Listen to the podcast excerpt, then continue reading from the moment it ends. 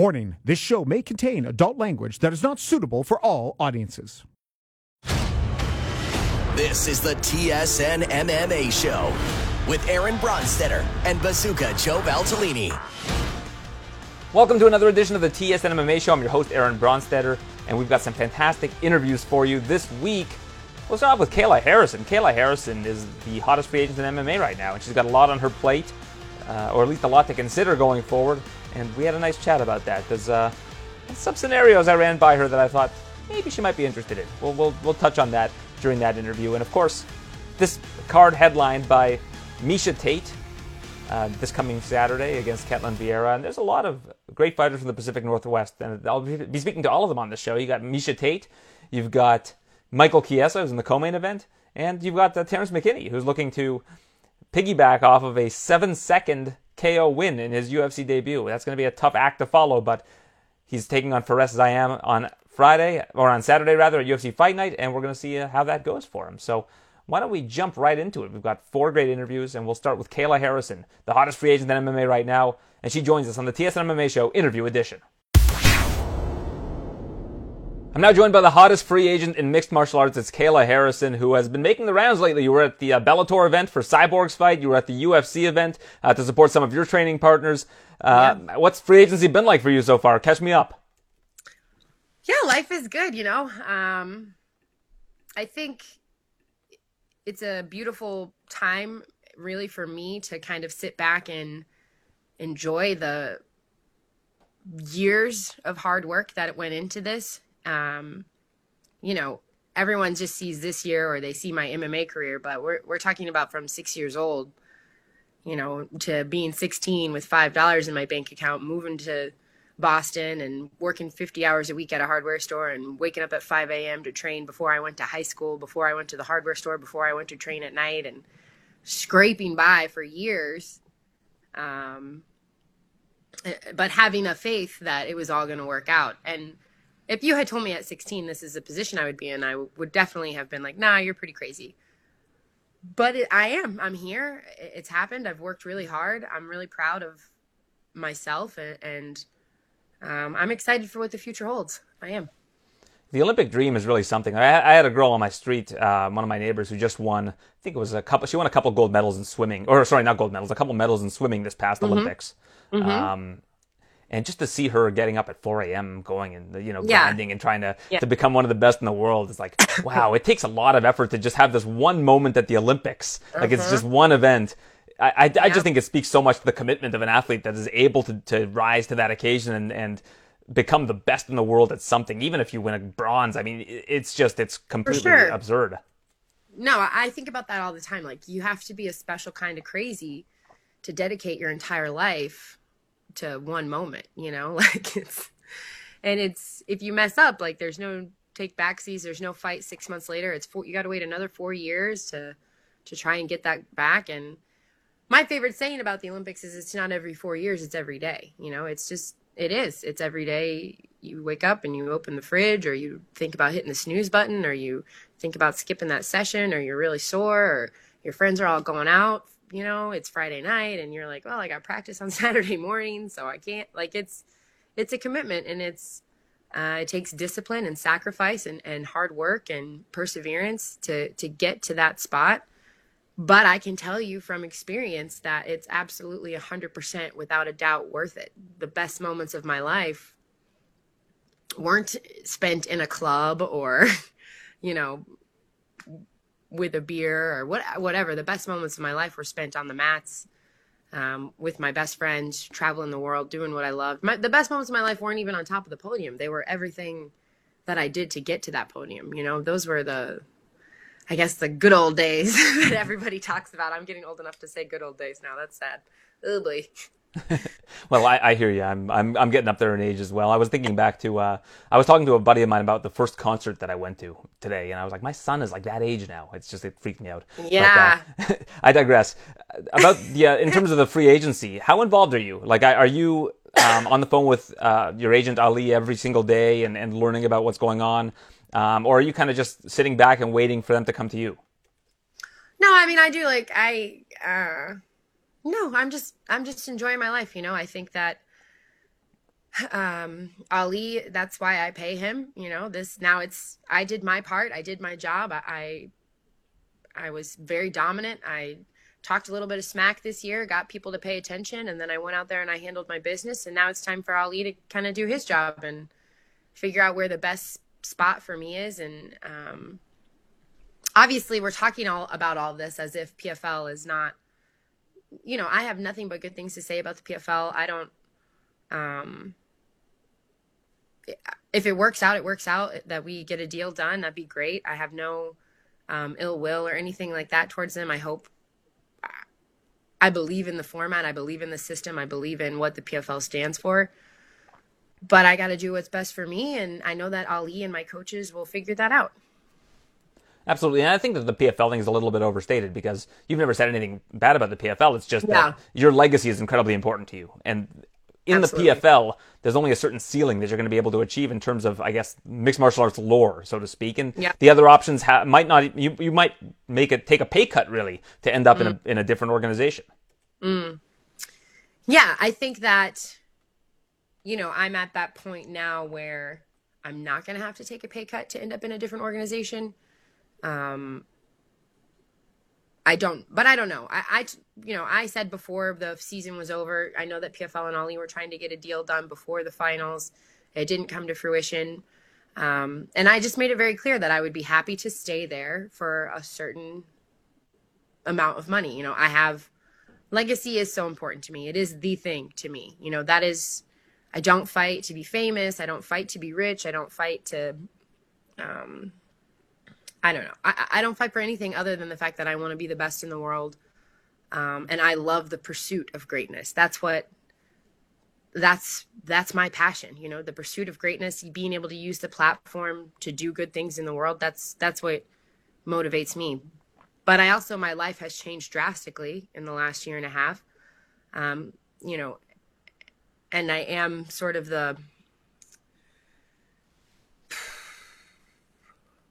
i have other responsibilities now that i have to to put into play it's not just about selfishly what's what's best for me and what i want um, I have to think about my family now, and that that weighs heavy on my mind and on my heart. So it's going to play a role in where I go and what I do. I think also that I'm I'm very confident that I can do it all. I'm very confident that I can um, make everything that I want to happen happen, and it might not be on everyone else's timeline, but I know that I can make it happen on my timeline, whatever that looks like. If it's tomorrow, if it's six months from now, I, I have the utmost faith in my coaches and my team and my manager and in me to to create the legacy I want while having a fruitful um you know but and still get paid. Like I, think I can have it all. Which may be crazy, but I have that I have that belief. I know I work hard, I know I deserve it, and um I'll get there. Let's back up the truck for a second. So, was there a scenario where the PFL could have locked you in for the next season, like b- before the end of the Yep. season? Okay, so there was. Yep. It was just a dollar situation where they needed to come up I with mean, a it was just like a lot thing. of yeah, just a little nitpicky things. Um, you know, not and, and again, nothing personal, nothing against the PFL. It's just that this is business, and um, I've learned a lot about business over the last few years, especially um, about what I want and what I don't want, what I'm willing to accept, what I'm not willing to accept. So, just like contract stuff that um, is going to be necessary in order for me to stay put. Uh, here's the burning question, at least in my opinion. You know, Dana White's been coming out and saying, I don't know if Kayla Harrison can hang with our girls. You got to beat the best in the world, and you know, yada yada yada. But are the UFC interested? Have they expressed interest in signing Kayla Harrison? Um, I'm not. I'm not. Uh, I'm not sure. I don't know what's going on there. I stay kind of. I stay uh, at arm's length from all that. It's not my job to know who's asking about me and who's what dollar sign they put next to my name, and um, we'll see. I don't know. We'll see what happens. I mean, Bellator have been very vocal about their interest, Mm-hmm. but um, you know, you don't know at all if the UFC have reached out, if there's been any overtures on their part to see at least put their, you know, put their I'm rod in the water sure and see if they can I'm catch the fish. I'm not even sure that technically they can yet. I think the 30 day period hasn't ended yet for PFL. Like I, I think I have exclusivity with them until Thanksgiving, from what I understand. I don't know how all this works, to be honest. That's why I stay away from it because I'm like, I don't know. I don't know. You just wait for the you just wait for the terms to come across your desk, and if they work for you, that's that's how it's going to go, basically. Yeah, yeah. Like I'm just waiting for I'm just waiting for Ali and my coaches to say this is the one, sign this one, and then I send it to my lawyer and I say, is this the one? Like, is this right? And then we all say okay, and then I'll sign it. Well, Cyborg, I think, is a, an interesting matchup for you uh, in terms of Bellator. I, I think that uh, she looked good, of course, in her last fight. But I, uh, I, think that that's the biggest fight Bellator can probably make right now is, is Kayla Harrison versus Cyborg, and I think they know that. Scott Coker has said that he's he's been interested. Uh, so mm-hmm. is that a, mm-hmm. that's a potential landing spot? yeah, I mean, listen, I'm open. Um, I don't have a contract right now with anyone, so once that um, grace period is over, I think I'm assuming that offers will come in. Um, and I'll have to, to look at all the options, weigh all the options. But, uh, you know, I've made no, it's no secret that I would love to fight Cyborg. And I think that she would like to fight me. I, I think, I don't know, she's, um, she's one of the greats in the sport, you know, that's, for me, it would be an honor to share the cage with her.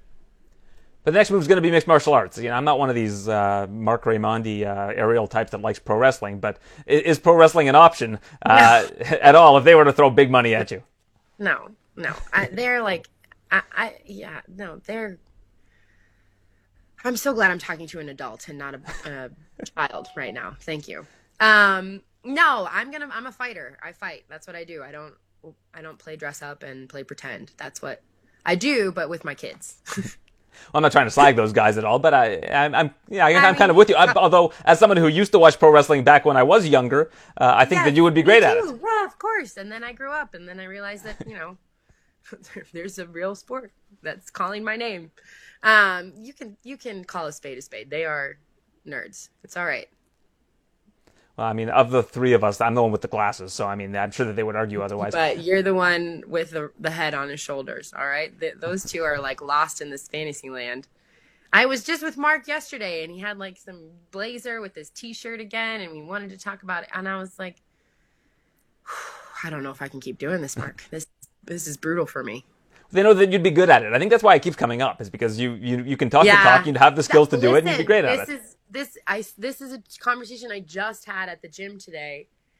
Um, I got my team captain Letterman jacket today from Richie, and I went to sparring to help out. You know some of the some of the kids who have some fights coming up, and um, at the end of the practice, you know, Pitbull was like, "All right, captain, close us out," and I gave this like from the depths of my soul, like pump up, let's go, we're fucking ATT, excuse me, we're freaking ATT, we're, you know, like a, a, a chest beating, like gladiator speech. And then we closed out and then everyone agreed that I'm team captain. And then Mo came up to me and he was like, listen, you need to do wrestling, Kayla. After you're done, you're to wrestle. I'm to help you. We're to do this. He was like, he's so adamant that I have to do wrestling now. And I was like, not you too, Mo. Like, can we just let's just let's shelf this for now, all right? Well, he said the key word is that after you're done. Like, I, I, don't think I don't think he that. wants you to go right now and, and go yeah. in test those waters. Yeah, he did. It was it was funny though. But that would be an option then, right? Like if you decided to retire from mixed martial arts and they threw money at you and they, they said we want Kayla Harrison to to rock people at wrestling, you know. Yeah, listen, I'm at the point in my life where I'm just trying to be present and enjoy the moment and um, make sure I get my kids to school on time and I don't forget anybody's lunchbox and like everyone's shoes are tied. you know, we'll we'll cross that bridge when we get to it. But I would have no problem beating up, you know, their entire roster. That'd be easy. easy well, I've got I've got a good answer for you. If people ask you about pro wrestling. Just say if, if you want to see me judo throw somebody through a table, watch that prank show that I was on. Yeah, and Practical Jokers. That would be that would be about that would be the level they're probably at in comparison to me. Those wrestlers. It would be like that. All right. Well, uh, I I do hope that you uh, end up getting this uh, sorted out soon. But like you said, there, there's an exclusive window for the PFL to match. I guess any offer that comes that expires uh, in the next week or so. I think so. I don't know. I don't know. I, I have no idea. Uh, don't ask me. don't ask me what's happening in my career. Apparently, just talk to me about wrestling and uh, I don't know. Give me the not hard hitting questions, apparently. Well, there's I'm a lot of questions that I'd love to ask you about, like, you know, facing Amanda Nunes, but she's your friend. It's weird. It's like we're in this weird yeah. spot as people interviewing you because we yeah. know that all these outcomes have like these kind of strings attached to them. Yeah. And I mean, Amanda and I have talked about it, and Nina and I have talked about it, and you know that's why I have such respect for Amanda and, and, Nina. Like Nina said to me, she was like, "Listen, we get it. Like I would."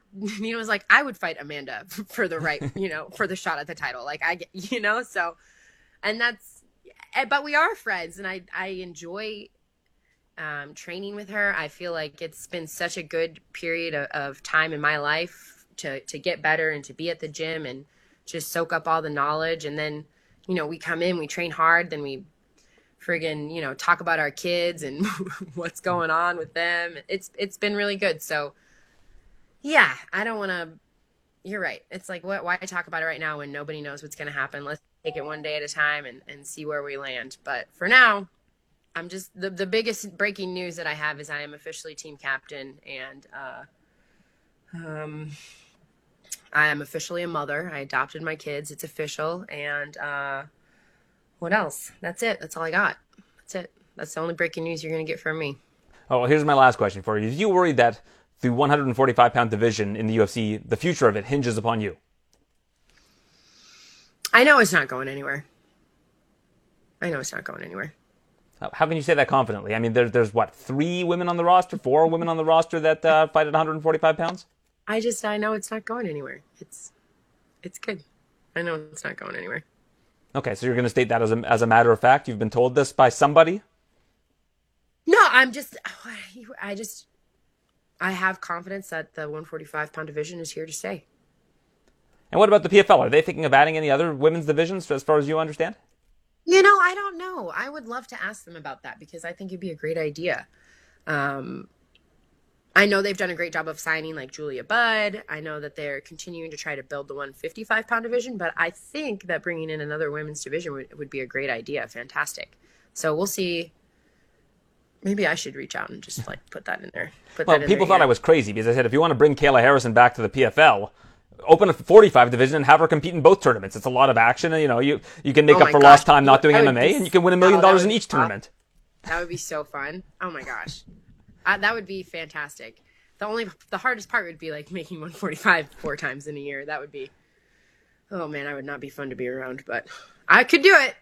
I just wouldn't enjoy it. Well, that's what people said. They said it would be too hard on your body to to fluctuate between uh, between the two weight classes. yeah, right. It would be tough for sure. I don't know how these guys do. Some of these fighters, you know, they cut the 40 pounds or the 30 pounds. I mean, I walk around at like one I mean, between 160 and 165. And I do not know how these guys who fight like 155 get up to 190 to, you know, I'm like, you guys are insane. That can't be good for you. Well, Chiesa's fighting this weekend. He's at 170 now, but uh, right. th- there was a time back in the day where I saw him backstage. A, a, fight at lightweight had fallen out that weekend. I think it was actually the, the Khabib Ferguson fight when Khabib mm-hmm. had the weight complication. I went up to him. I said, mm-hmm. "If they offered you that fight, would you take it?" He goes, well, yeah, I probably would, but I weigh 192 pounds right now. So yeah, it's like he was cutting I mean? almost 40 pounds to make yeah, like it just yeah, seems crazy to me. I mean? I'm so glad he moved up. It's like, and look how good it's been for his career as well. You know, I hope more fighters take a take a page out of his book because it that's it's yeah. Right. Well, you said there's you said there's no headlines here. I'm sorry to interrupt you, but the, the, the headline I guess now would be, you know, Kay, Kayla wants the PFL to open a 45 division so she can just win two tournaments every year, double her pay, double the amount of fights every year, and then there you go. Kayla says, bring more women. 145, 155, 165, 120. No, not 135. I could never do that. But yeah, bring more. No, I don't. Who knows? That'd be fun though. It's a it's an interesting thing to think about. Now you wouldn't do both on the same night, but that that finale show. Right, I mean, right, right. I, I, do like. I saw said at the end of the show, your, the look on your daughter's face was like all of us after that last show was like nine hours long. Oh, they need to cut it in half. Oh my goodness! Oh my goodness! What I told them, I I was like, I said I don't even want to be the main event anymore. Make me the first fight on the card so I can go to bed at a decent hour. I was so. T- Kyla was like, first she was exhausted because she's her bedtime is 7.30 and uh, just the whole night and all that and she was very overwhelmed and she went to bed and i after the press conference and all that, I went up to the room. We fell asleep. We woke up the next morning. She said, "Mom, did you win?" I said, "Yes, honey, we won." But that's how like that's how exhausted she was after the twelve-hour show. Well, I, I could have guessed the next morning that you had won, but I, I yeah, it was it was an exhausting night. It was like it, it was, It a was very uh. It there were a lot of great fights, tons of great fights. Yeah, Okay, just just split it in two. Make it a two night thing. Make it a, a Friday and Saturday. yeah. That's not a bad idea, actually. Then I could do 145 and 155. Yeah, see, they should just throw me, put me in charge of the PFL. I've got all the I answers. know. for you. Yeah. What are you doing? What, get behind. Get out of there. Like you. You gotta come work for the PFL. All right, Kayla. Well, I always appreciate your time. Uh, best of luck on uh, this next chapter, the free agency chapter, uh, and we'll see where you end up. Uh, when when do you hope to have a decision made by?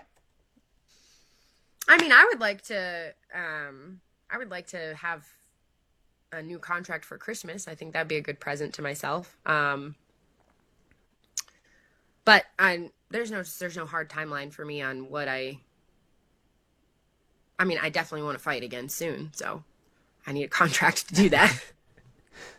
All right, Kayla. Always appreciate your time, uh, and we'll talk to you again soon. yeah, sounds good. Thank you. It's our first five round fight since UFC 200. Miesha Tate back in action against Ketlen Vieira this weekend. Does a five round fight benefit you here, in your opinion? Yes, a 10 round fight would benefit me more. You know, it's funny. I have conditioning for days. It's funny you mentioned that. I spoke to Terrence McKinney, another uh, Pacific Northwest uh, individual like yourself. He says that when he trains, he trains 10, 10 rounds of sparring. I said, "Is that normal?" And he was like, "No, it's not." But do you do ten rounds of sparring? No, I don't, but I know that I'm ready for that. Um, you know, I've learned my lesson about overtraining. We train very specific, but uh, my recovery says it all. You know, I recover very quick in 60 seconds, and uh, I can get tired, but I don't stay tired. So that's that's the difference. Um, so that's that means I could go in limited rounds. Well, you've been around since uh, basically the the popularization of women's MMA and its uh, you know ascension into the mainstream. But you look at where the sport was at back then, even in the UFC 200 days, versus where it's at now in terms of the science behind MMA. How much better do you think you could have been if you got into the sport, I guess, at, at the same age you did back then now?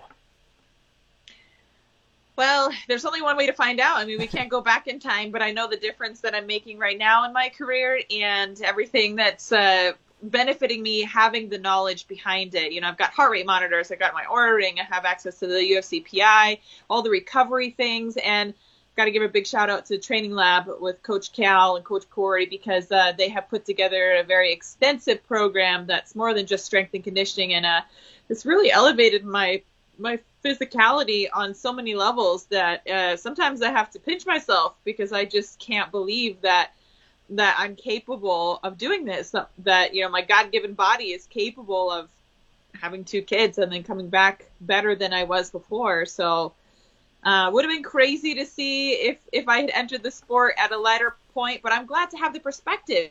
You know, I can really appreciate this knowing what I didn't have before, and it gives me an added boost of confidence knowing that it's that much better now. And how much would you attribute to the mental game? I mean, you, talked about how when you decided to retire, you were out, like you you were just sat, like zapped mentally, and now of course your life is completely different, and it seems like that part of the game is what has really elevated you. Yeah. I mean, the body follows the mind. So you're absolutely right. When the mindset had it left me, when I didn't really have anything left in my soul, so to speak, in my heart, I knew that I had to walk away from the sport, and I thought that that was going to be finite. I never thought that I would be coming back and doing this again, but it was more so that I never thought I would want to. And it took me about four years to really uh, allow for that conversation and that thought to cross my mind again. And that's when I knew that I wanted to fight again because I think I was healed. I knew I was healed from all that past trauma and the things that I associated with the sport that I thought were so detrimental and negative to me really wasn't even so much about the sport. It was just more about me and what was going on in my personal life. And I think those things are um, expressed a lot of times when we fight, when we go through hardships. You know, whether we fight through it valiantly or sometimes it swallows up, swallows us up. But it would be a shame for me not to actually be able to put my best foot forward in this sport before I leave it entirely. So this is me, and that's what you're going to get. You're going to get me at my very best When you started training again, was there a degree of PTSD at all in terms of you mentioned trauma, but in terms of coming back to the sport, like when you're back in the training room, does anything click in about the past that you kind of wanted to get rid of, or was that kind of a cathartic thing? Is once you got back in there, you realized it wasn't the same situation, and that kind of was all in the past there was a lot of uh, realizations for me once I got back into it, but a lot of that I knew before I made that decision. I knew I was in a better place and I knew that I could do better than I did before, but it's one thing to see that in the future and it's another thing to go out there and actually get it and accomplish it, you know, which remains to be seen. I have obviously very big goals and um, I answered a lot of questions, I think, on my, my return fight but now I have some new fresh blood in the division. She was not in the UFC when I retired, and so she's a new face. A lot of people want to say, you know, that the division has somehow passed me by, yet we still have the same champion in the division as when I left, and she's only a couple years younger than I am. So you know what? I just I'm not buying into it. I don't think the sport's passed me by at all, and I think this will be the perfect opportunity for me to show that um, being a refreshed veteran is actually the best position that anyone could ask to be in. Now, tell me if you think this fair, this is fair. I mean, you're somebody who's also been part of the analysis end of uh, mixed martial arts for some time uh, over the past couple of years. Ketlen Vieira shrinks when there's a lot of pressure on her to perform when she's in the big spots. Do you agree with that? Is that fair to say? I think she tends to uh, put too much pressure on herself probably and I and, and, you know it's around the circumstances around her probably and I think she's you know she seems like a really nice woman um, but it's a lot to ask of anybody and when you when you base your whole livelihood off of winning or losing I've been there before. It is an insurmountable amount of pressure because it is your identity that's where I have grown and evolved. I no longer uh, identify as only with a result. I identify as a fighter, as a mother, as a radio show host, as an analyst, as so many things that make me complete as a person that I'm not really tied to an outcome. Of course, I have my dreams and I have my goals, but I'm not fighting not to lose anymore. I'm fighting to go out there and show my very best. This is the this is chapter 2 and it's the final chapter. Not everybody gets a second chance. So I'm going to make the most of it and I think a lot of times we see Ketlen sort of uh, fade in fights and that could be a mental thing. It could be uh, an overtraining thing. Um, I don't know exactly because I'm not with her every single day, but I just I do know what it's like to identify with an outcome and that is the foundation of who you are. And that's where i see ketlen she's at that point where she hasn't made it yet. She has a chip on her shoulder. She has so much to prove and and so many people she feels like are riding on her shoulders like the weight of the world is on her shoulders. And uh i know it's a tough spot to be in you know? I, I kind of it kind of sucks that i have to beat her up on saturday because i think she's probably a really cool chick but it is what it is. You know, I've been there before. I see it. I recognize it. Um, I've got big goals and big dreams and things I've got to do too. So I can't feel too sorry for her. Um, but yeah, I'm looking forward to Saturday. Do you feel like she can fight at her best over the course of five rounds? Because later in fights, she tends to slow down. And these are three round fights. I feel like she really needs to manage her output over the course of the five round fights. Do you agree with that? I would think that would be a smart game plan, but I honestly don't think it matters what she does. I think that if she comes out guns blazing and tries to take me on a round one, it's a mistake. And I think that if she tries to hang in there with me for five rounds, it's an even bigger mistake. So I just don't see a way for her to uh, manage the pace. You know, I'm, I am a veteran, but I'm fresh in the way that I approach this sport, having taken you know four plus years away um, there's people don't know what to expect. They still don't know. They didn't know what to expect when i fought mari and everyone thought that it was a coin flip who would win that fight. And after i dominated it and i finished a woman who had never been finished you know people would want to discredit that and still say well we still don't know. We don't we don't this we don't that. Well she took out you know somebody who uh, wasn't in the top 10 okay well this is a proper progression right i mean this is what you would expect the progression to be when i took five years off and i had two children to come back and fight Mari was ranked 12 at the time, had never been finished in the UFC. Yes, she didn't have the greatest record, but she also was never dominated. She was never dominated in her whole career. I was the only person to do that on a five year layoff. So I think there is more takeaways from that fight than people are willing to give me credit for, but that's fine because truthfully, I would much prefer to be looked at as the underdog. Um, I I like being the underdog, and uh, I feel like I thrive in that position. But um, I like proving people wrong. I like to prove people wrong.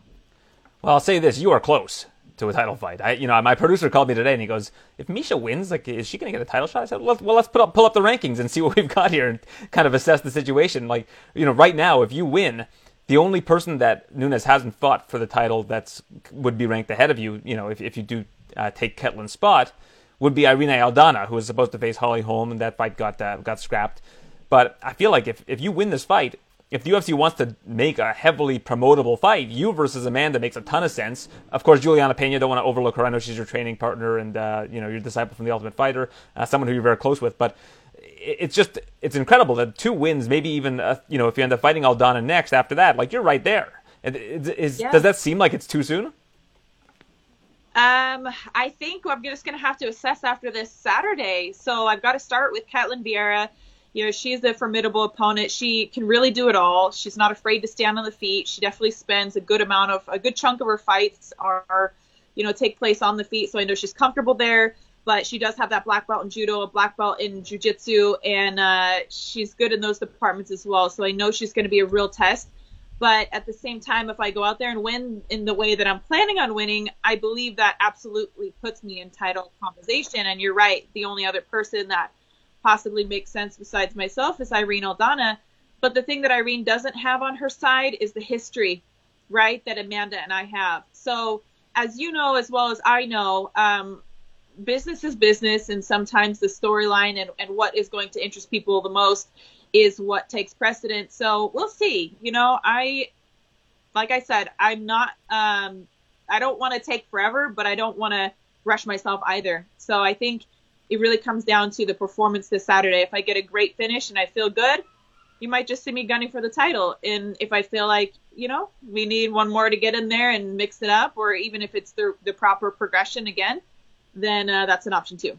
Well, yeah, I mean, if you come flying out the gates and, and beat uh, Ketlen Vieira, I, I, think everybody's going to be talking about you uh, come Monday in terms of who's going to be fighting I'd next like for the title. So. yeah, absolutely. But I mean, let's not put the cart before the horse. But if Juliana Pena ends up beating Amanda Nunes, then where do you go from there? I mean, that that puts you in a bit of a tricky spot. Oh yeah, not really. It doesn't put me in a tricky spot. I mean, I want Julie to win, and I think she has all the ability in the world to do it. I want to see her become a champion before all is said and done because I think she's put in her due. She has, you know, paved the way in so many aspects in this sport, and uh, she never gets enough credit. So I would love to see her, you know, nothing more than her become the champion when she fights Amanda. Um, but with that being said, I mean, if she wins, what I see happening is an immediate rematch. Um, so we'd have to run that fight one more time. She would have to win it again. Um, if she does win a second time, right? Okay, so we're, then we're really looking to the future, and I feel like that's just never really a. We can't predict those things in, in, that far in the future. So we just take it one fight at a time. Um, if Julie wins, I'll be happy. I'll, you know, we'll celebrate Christmas and the holidays, and then we'll just reassess after after the new year what that looks like. Yeah, we put the cart very far uh, in front of the horse, I guess, in yeah. that situation. Uh, like really far. They weren't even connected anymore. you know, I got my interview schedule uh, last week for for this event, and it was yourself, Michael Chiesa, and uh, Terrance McKinney. Everybody's from the Pacific Northwest. You got Juliana uh, fighting for the title. Like the Pacific Northwest is booming right now. It's always booming. We have some of the best, the most talented people up there. I don't know, maybe something in the corn. Yeah, absolutely. Well, Washington State uh, certainly has a big weekend ahead uh, at UFC Fight Night. Yourself, Ketlen Vieira, in the main event. Always appreciate your time, Miesha, and look forward to seeing you perform once more this weekend. Absolutely. Thank you. Thanks, Miesha. Well, as my people call it, a schwitz is where I got Michael Chiesa tonight. He's in the sauna, uh, getting ready for uh, for Sean Brady, uh, a big fight this weekend. Uh, you know, a lot of fighters don't like taking these fights. You got up and coming prospects, undefeated, uh, lower ranked. What compelled you to take this fight with Sean Brady? Uh, you know, after things uh, transpired the way they did against Vicente, um, I was just really anxious to get back in there and compete. And, you know, to prove that I am that guy, that I am one of the best in the world, you know, you got to take all comers. So, you know, if that means fighting an undefeated Sean Brady, then so be it. Let's do it. I'm always up for the challenge. I truly believe I can beat anybody in the world on any given day. Um, and I, you know, I just want to test myself, and I think that this is a tough test for me. Um, but I know that I've done everything that I could possibly do to win this fight, and I know I am going to win this fight. So, um, like I said, man, I just I want to be. If I want to continue to be that guy, I got to beat these tough up and comers. So someone's always got to go, and I lost mine in 2013, so it's going to be his. Yeah, it was the Jorge Masvidal, if I recall. That was your first loss. Yes, sir, and I'll never forget him. You know, I'll never forget him for that. And and uh, with that being said, like I want to be that guy to Sean Brady. I want, I want, I literally, I want to take that O from him, and that way, throughout the rest of his life, people are like, oh, who was the first person you ever lost to? You're gonna have to say my name. So I want to be the first guy to hand him his first loss. Well, do you feel like a win like that means more than a, a, win against a guy that's kind of established in the division? Like, let's say, like a Belal Muhammad or, or, Wonder Boy. Like, does a win over a guy who's undefeated, do you think that raises your stock more? do you think that a lot of fighters are kind of short sighted when it comes to looking at that kind of thing? It's, you know, it's, it's high risk, but it's also high reward. Yeah. I mean, when you fight a guy that's undefeated in the UFC, they're, they're, a, they're a, you know, a big up and coming prospect, especially a guy like Sean Brady. For the people that know mixed martial arts, we've all known who Sean is for quite some time now you know, he, he was groomed on a very tough regional circuit, and now he's gotten to the UFC and he's undefeated. And uh, I, I think that when you when you fight guys like that and you go out there and beat them, it bears a lot of weight. You know, I've fought the former champions, I've fought the grizzled veterans, I've, I've fought a laundry list of different types of fighters in the UFC. You know, I've been here for for almost 10 years, so now it's time for me to, to go out here and fight one of these guys that's a tough up and coming prospect. You know, everybody's talking about Hamzat Chimaev. You know, what about the Sean Brady's? What about the Shavkat Rakhmonovs? What about all these other guys that are really tough and undefeated? They need fights. You got to give them their chance, and you give them their chance with the intention of proving that you're still that guy, that you're championship caliber, and you can beat anybody on any given day. And that's what I plan on doing on Saturday. I noticed that you keep mentioning Shavkat in your interviews. Is that Danny Rubenstein greasing the wheels or something here? Is he making you talk about Shavkat and upping upping his uh, his profile? You know, he actually isn't, but I know he's going to be glad I'm doing it. I just think the guy's really tough. You know, it's like uh, if you're a guy that's undefeated in the UFC and you're winning fights, I think everybody deserves some attention. I feel like I feel like he's one of the more overlooked guys that's making his way up. Uh, and if you if you ask anybody at Sanford MMA, they will say that this dude is legit. So, giving my guy uh, Shavkat some shine and uh, you know he's he's another guy on the rise, man. He's another guy to watch. He's also like what you were to the lightweight division. He is to his division. He's huge. He's like he's a mammoth guy. Oh yeah, he's super tall, especially when he puts that hat on. That hat that he wears to weigh makes him like six nine. You know, but there's a ton of talent there, and it's like it's these new. Uh, you know, and these guys like Shavkat Rakhmonov and, and Sean Brady and, and you know these undefeated up and coming prospects, they deserve their shot to fight these guys that are up in the rankings. Um, I'm just a guy that's willing to take those chances, Aaron. I'm not afraid to to uh, I'm not afraid to take chances in this sport. So you know, I'm just excited for the opportunity to go out there and uh, and just solidify my spot. Do you prefer to talk about like just like current events in the UFC than you do your own fight when when it's fight week? Like, would you rather just talk about your division instead of talking about Sean Brady? I don't mind talking. You know what? I'm I'm down to talk anything mixed martial arts. It's kind of my job. You know what I mean? I'm like you. While I may be a competitor, I'm still on the other side of the sport where maybe I'm not reporting things and maybe I'm not doing interviews, but I'm always having to pay attention to uh, the movement within within the sport of mixed martial arts and uh, to be well informed, like yourself. And I actually part of my job also where involves wearing those nice suits, like the one you got on there. I'm digging the plaid, uh, the plaid blazer you got there.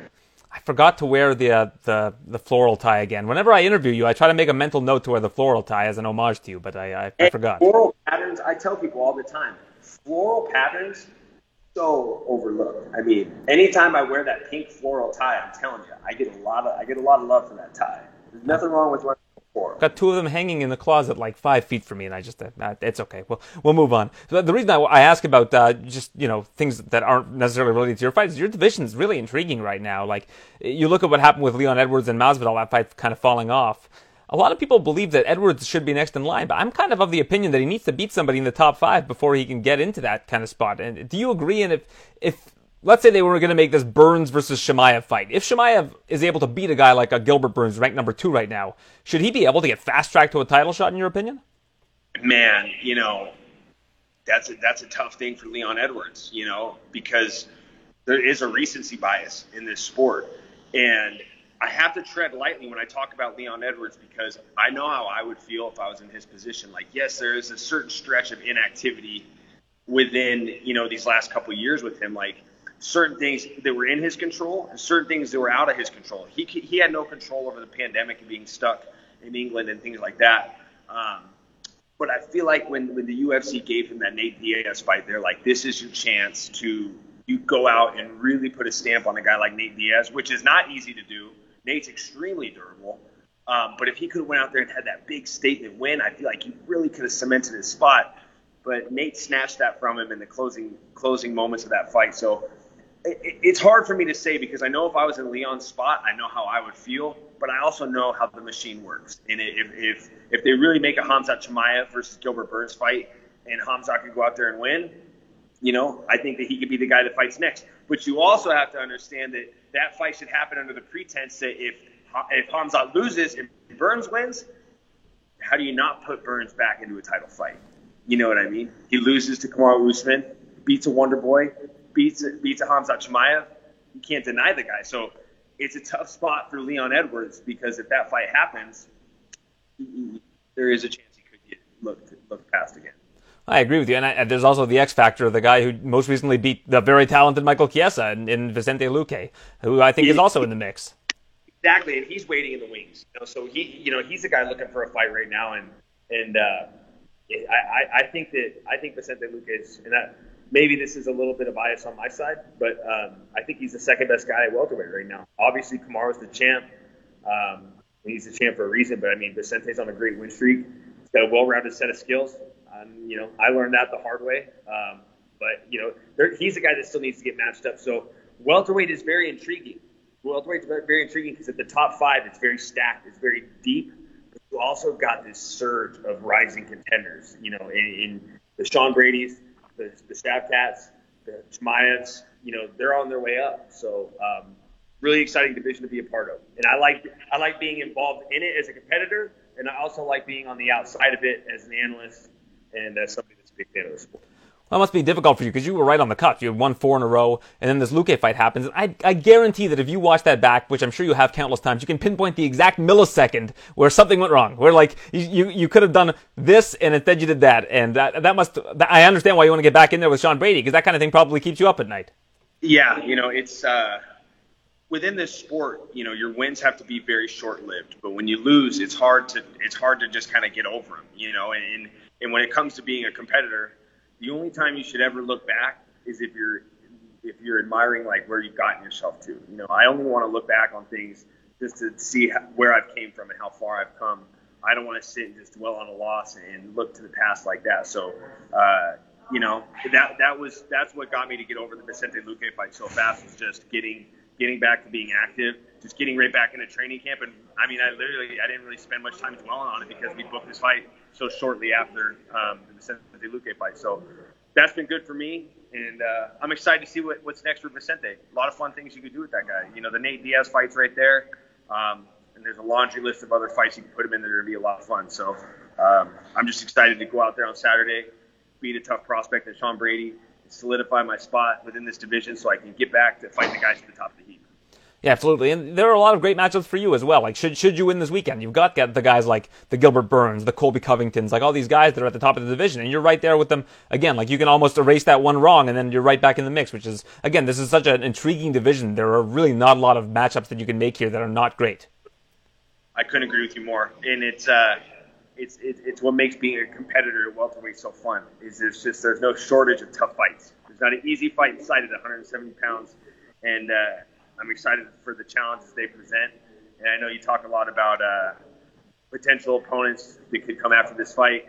There's only one person I'm trying to get matched up with when this fight gets over. That's my fiance. I got to get married. So, you know, once I get done with this Sean Brady fight and get my hand raised, uh, my next opponent will probably be at the altar, and then we'll figure out what's next after that. See, the clickbait went immediately in my mind. He's, he's going to call out Colby Covington, but then, of course, you know, it was your fiance. You know, uh, there's no head, no headline there. I guess I could say uh, Chiesa has his next big call out plan for after the event, and then people will click on it to see what it is, and then I can, I can use that. We, we we can work with that. There you go. And and lastly, uh, this is a, a, great card for the Pacific Northwest. You got Miesha Tate headlining. You're uh, in the, the co-main event. You got Terrance McKinney, who I spoke with earlier today. He's in it. Sam Hughes. There's just a lot of representation uh, for Washington State in this card. Yeah, and you know the cool thing about it, Aaron, is you know when I had my second MMA practice ever in my entire life, Miesha Tate was the coach. So it's like you know I uh, obviously from there her and I became teammates. Become a good friend of mine but it's like three generations of Washington fighters on one card. You know, it's really cool to be, be a part of this. And Miesha kind of led the way. She's a pioneer in, in women's mixed martial arts, as well as a pioneer for us fighters out of the Pacific Northwest. Um, you know, and then people like me and Sam Sicilia, we, we came in behind her and Cody McKenzie and, um, you know, that, that my generation of fighters. And then now you got people like Sam Hughes and Terrance McKinney. And, uh, you know, Brady Hiestand, he's a part of that generation with, with Terrance and other guys making their way up. So it's, uh, it's cool to be a part of a part of like Washington's history in mixed martial arts, I guess you could say. So it's going to be a big card for the Washingtonians, and I think we're all looking forward to going out and snatching some doves and seeing if the P and Dub can uh, go undefeated for the weekend. And then in about four weeks, another second generation Washingtonian, J- Juliana Pena, with a big opportunity. That's going to be an awesome fight. Oh yeah, super! I'm super excited for that. She's been training so hard. She's so hungry. Um, you know, and, and I and we all know what she's capable of. I feel like Juliana. Um, there's something that her and I have in common is I feel like we're very overlooked. For us, for people that know Juliana and have trained with her, they know that she has so much tenacity, so much drive, so much focus. She's one of the hardest working human beings I have ever met, uh, and I'm excited to see her hard work pay off for her on December 11th, and know that I'm going to be there in the crowd cheering her on. So uh, it's uh, it's a big, you know, the next four weeks is a it's big for for the uh, Pacific Northwest. So we're all going to get through our fights, and then we're going to be in Julie's corner cheering on. All right, Mike. Always a pleasure speaking with you. Uh, best of luck this weekend. Uh, look forward to uh, you returning to the win column against Sean Brady, and uh, hope to speak with you again soon. Thank you, Aaron. Take it easy, brother. This is a fighter who knows he does not get paid by the hour. It's Terrance McKinney. Four straight wins, all in the first minute and a half of his fights, and he's back in the cage this weekend against Fares Ziam. What's the secret? I mean, uh, you know, being able to beat people in this kind of manner, so many fights in a row, you got to have something, uh, you know, something that you're hiding from us. what's what's the secret to getting all these fast wins? Um, my coach always told me be first, and that's just the mentality we want. We're going to set the tone right away. We we train all camp. We don't need to feel it out. We know my range. I know when I'm in range, and it's I got that kill or be killed mentality. You know, I'm ready to die for my dream, and so you got to kill me. It's the only way you're gonna defeat me.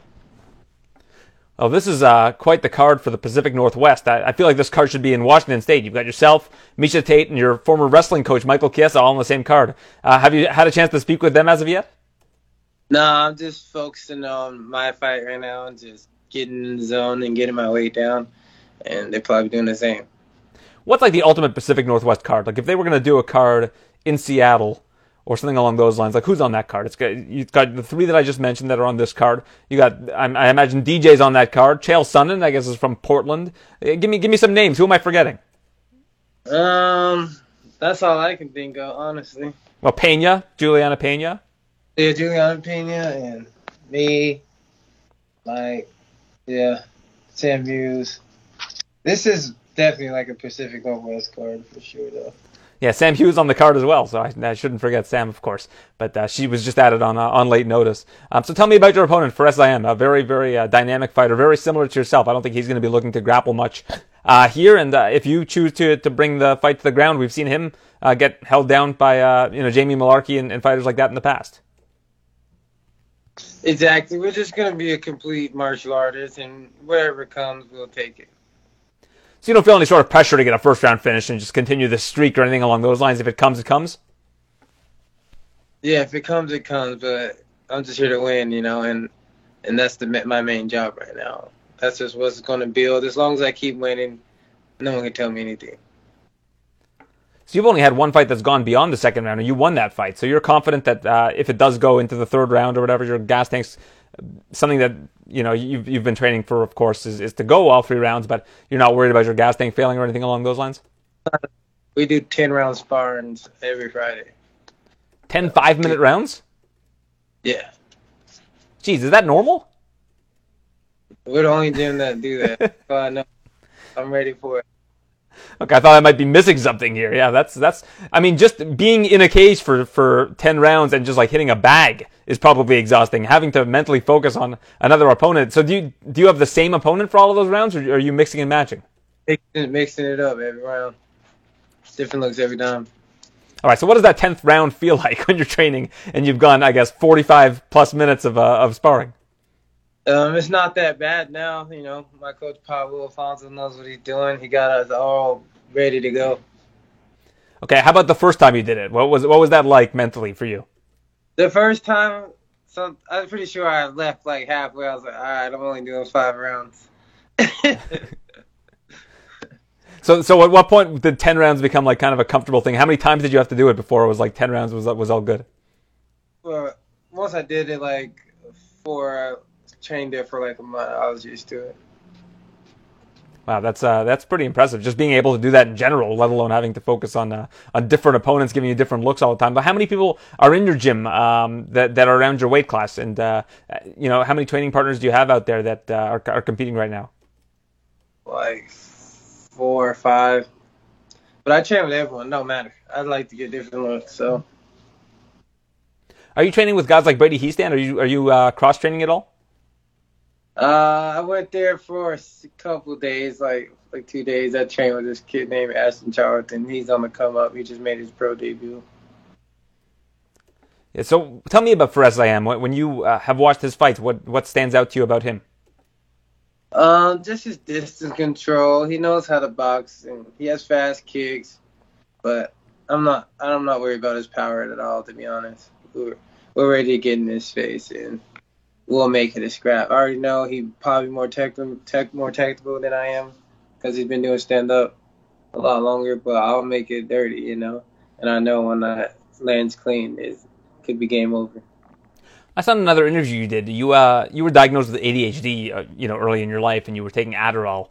Kevin Lee recently had an issue where uh, he was uh, prescribed Adderall and was suspended by, I think, it was the Nevada State Athletic Commission uh, as a result of taking it in competition. Um, what do you think of, of that situation? And and uh, you know, obviously, it's not being used for performance enhancing properties, but it is banned in competition for whatever reason.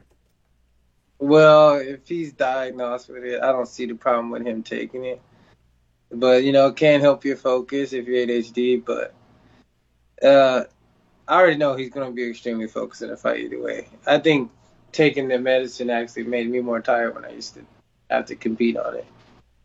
In my opinion. Yeah, you stopped taking it, uh, you know, several years ago. So do you take any sort of medication for ADHD, or you just kind of roll with it?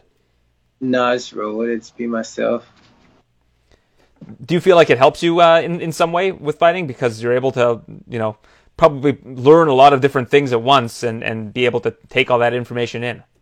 Yeah, yeah, and it makes me just like crazy fast reaction times, and I can see stuff right away. What's the most distracted you've ever gotten during a fight? Like sometimes I can just I like like back in the day when I used to wrestle train, I'll be looking at my coach, I'll be like, "Yeah, did you see that?" Pretty much. I go there the whole time, like playing around. Has anyone in the audience ever distracted you? Nah, when I'm in the cage, I'm locked in. I'm just thinking about my opponent. Remember, George St. Pierre said once he, he locked eyes with Cindy Crawford cage side during a fight, and it like stopped him in his tracks. Like, he couldn't concentrate for like a couple seconds and had to like snap back into it. No, I'll be in the zone. Mm, I'm staring at the guy. I'm trying to trying to see everything, see his movement, see see if he's, he's too excited. We're looking for it all. What are some things that you, you think you notice that other fighters don't notice when you're in there about an opponent that, that is kind of a tell? Um, if they're like screaming or pounding on their chest, things like that, I can tell they're a little bit nervous. Or if they're like pacing back and forth, I can tell like they're ready, you know. But they got they they're excited too at the same time. Person just just shaking, I can tell they're loose they've done it before and they're ready to go. You can tell when someone's game, like Matt Frevola, when he was warming up, I knew for a fact he didn't care and he, he knew he, he knew he could beat me, and I could see it in his eyes. And what's something that like would be, you know, if you notice something about a fighter right when the fight was about to start that would be a little bit nerve wracking for you? Like, is there somebody that is a little bit too calm that would be that would kind of throw you off? Uh, no. There's nothing. So there's never been an opponent where you look across and you're like, wow, this guy's really dialed in. No, I just I, I'm nervous for every fight to be honest, but I just I like I just handle channel that energy, you know, because I know at this level everyone is dangerous, you know. Here's kind of a weird question. You do all this training for these fights, and like, like I said, the last one lasted seven seconds. Your fastest UFC debut finish in the history of the promotion. Uh, when you have a fight like that, does it feel like you've done all this hard work and all this hard work, and now you know you wish you could show off more, uh, you know, a little bit more of your skills in the cage, or you is your thought process that you put in the work so that you can do what you just did? Exactly. I put in the work so we can get out there and get it done fast. I get to eat sooner, anything I want go chill with my family, and my mom can be relaxed. You know, my family can be relaxed. It's a win-win when you do it like that. How did you celebrate after that last win? Obviously, the biggest win of your career. We went and got some fire steak. Went and joined Iridium Sports at the little shindig they were throwing. Yeah, it was pretty cool. You went to the the Jason House House. Yes, sir. well, I appreciate your time, Taran. Thanks for doing this, and uh, look forward to seeing your second fight in the UFC for SIM this weekend at UFC Fight Night. It's a uh, uh, Pacific Northwest celebration with yourself, Sam Hughes, Michael Chiesa, Miesha Tate, and uh, we're looking forward to watching it from the East Coast here in Toronto. I appreciate your time. No problem, man. Thank you, man. It's a pleasure to be on the show. A huge thank you to all of our guests, Kayla Harrison, Miesha Tate, Michael Chiesa, and Terrance McKinney. Pleasure speaking with all of them uh, about everything going on in their lives. Of course, three of them have fights on Saturday, and who knows where Kayla Harrison's next stop is going to be. I'm very intrigued to see what ends up happening. I guess the big story from this interview is that the PFL had a chance to lock her in, and something I don't know what what it wasn't they weren't offering, but uh, that was on the table. That's very uh, very interesting news. Anyhow, we'll see you next week. We actually we won't see you next week. There's no card next week, so I don't think there's going to be an interview edition. If I do interview someone, I'll probably tack it onto the main show. So uh, you can keep your ears open for that one. If you uh, end up seeing it in your feed, it'll probably be an interview that's part of the main show for uh, next week. So thank you for tuning in. And uh, feel free to uh, rate and review this show uh, wherever you get it. That always helps the aggregator machines to make sure that we are towards the top of the mixed martial arts podcast charts. So uh, always appreciate that. Appreciate your patronage and look forward to speaking with you again next week. Thanks for listening to the TSN MMA Show. For all the latest UFC news, visit tsn.ca slash UFC.